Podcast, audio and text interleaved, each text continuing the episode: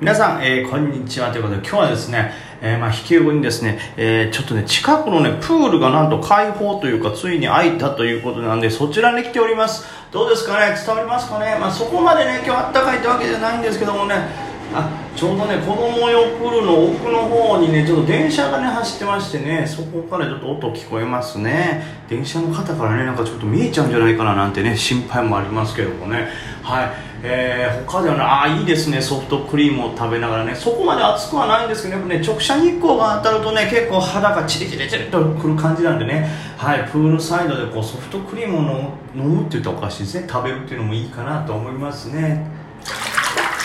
どうですか？夏を感じられましたか？もちろん我が家のお風呂ですよ。はい。ケムクジャラのおっさんが1人入ってるだけでございます。すいませんね。現実に引き戻しちゃってね。はい、えー、それでは質問回答の方に行きたいと思います、えー、質問質問新しいのはこれですかね？えー、巨峰ミルクさん美味しそうな名前やね。ソフトクリームにありそう。はい。いつも楽しく聞かせていただいてます。とんでもないです。ありがとうございます、えー、梅木さんに質問があります。デイトレにおいて例えばある銘柄を4000株買おうとしていたとします。それを一気に4000株買わずに少しずつ買う時と一気に買う時とあると思います。梅木さんはどのそれぞれどのように使い分けされてますでしょうか？まあうんまあ、もちろん何個かありますね。板がもちろん薄い銘柄だと一気に買えないとか、まあ、買った後その買い板が下の方にしかないからえ下がるリスクもあるみたいな時は少しずつ買いますしえー、あとは何でしょうね。例えばその銘柄をどんな時間軸で攻めるかっていうことですよね。やっぱデイトレっていう目線で見た時にデイトレのこれがかなり底値だなと思ったら一気に買いますしまあその後例えばこの銘柄勢い強いから S 高いきそうだなって時も一気に買うと思います。はい。でまあ、うん、途中の中途半端なところで一気に全部買うってことはなかなかないんですけどもまあ、底値であるところ S 高のゴール近いぞって時は一気に買うことがねデイは多いんですけども逆にその銘柄をスイングとして見てる時っていうのはまたちょっと買うタイミング変わるというかスイングで見て確実にこれは底値付近だなと思ったら2000株ですか？4000株かバーンと買いを入れるでしょうけどスイングで見た時にはデイで見たらそれは底値だけどスイングで見たらこれサポートラインもうちょっと下やしうんまあ明日上がる可能性高いとは思うけど下がる可能性もそれなりにはあるなみたいな時はやっぱり一気に全部は買わないですね。はい。だからまあデイで見るのかスイングで見るのかによって変わりますけどそれの、まあ、下値不安どれぐらい想定するか。でまあ下値不安があんまりない時は一気に買っちゃうと思います。でまあさっきもねまた2度の説明となりなりますけどもデイでは買えるタイミングだなと思ってもえー、スイングのつもりの銘柄だった場合は、まあ、そこまで値動きしない激しくないだろうしっていうことで一気に買わないとかね。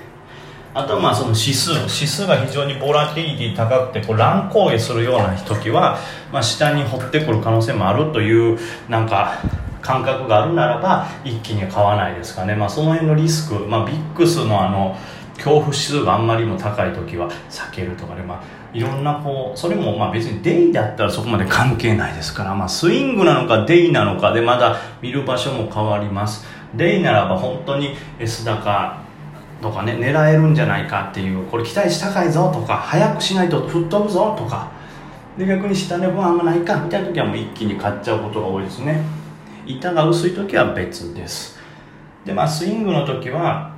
スイングの目線で見た時東のサポ近くならそれなりに一気に買うかもしれないですけども、まあ、週足でもいいですね。そうでもなければ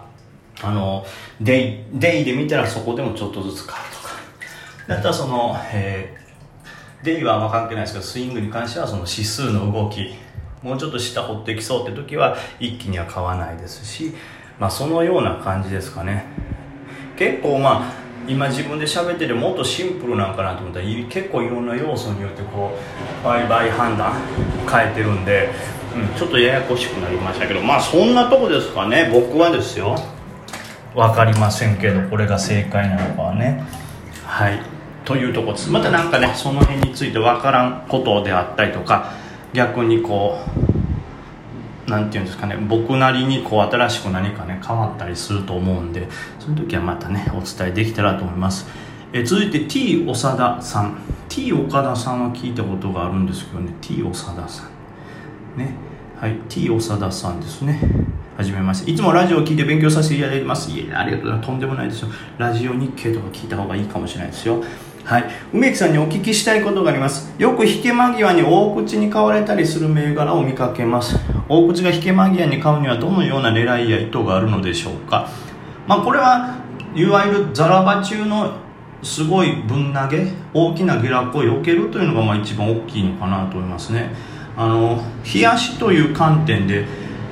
見た時ですね。結局冷やしで残っていく数字っていうのは前日の終値とまあその日の初値とあとはまあその日の終値、まあ、とにかく始まった値段と終わった値段っていうのが基本的にはあの冷やしで見たりしたらメインの数字になるんですよね、まあ、むしろ始まった値段すらもあんま関係ないというか毎回その場に残っていくのは終わった値段っていうのがね記録されていくことが多いんで、まあ、そういう意味でリスクを除いてるというのもあると思います、まあ、大口となるとそのね、まあ、自分が買うことですごいなんていうんですか気を使って買わないと、え株価に影響を与えてしまいますから、まあ、それによっては下手したらね株価操縦という扱いになるかもしれないまあ、その辺を気をつけてるっていうのもまず1個あるでしょうしでさらにその引け間際に買うことで、まあ、無用な、えー、大きな下落をしないで済むと。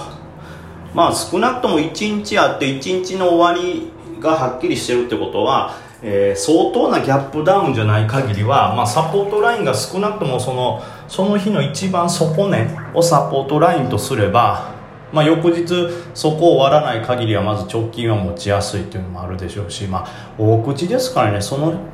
1日2日程度のサポートラインが気にしないとは思いますけども、まあ、そんな風に変にこう値幅が無駄にぶれて影響を受けないとかっていうのも多分あるでしょうし、えそれとともにそのいわゆる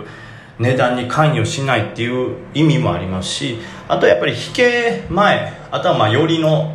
朝一の寄りと引け前というのはやっぱ最初最初と最後ってねその駆け込んで買う人売る人が多いですからそういうふうな出来高が多い時間帯だからこそ売買しやすいとか大口の人はやっぱ大量注文になるでしょうからそれで迷惑かけないならある程度のこの出来高がないと、えー、自分たちの注文というのはうまく変えたりしないでしょうからなのでまあ寄り前っていうのは寄り前じゃない引け前っていうのが買ったりされることが多いんじゃないかなと思いますね。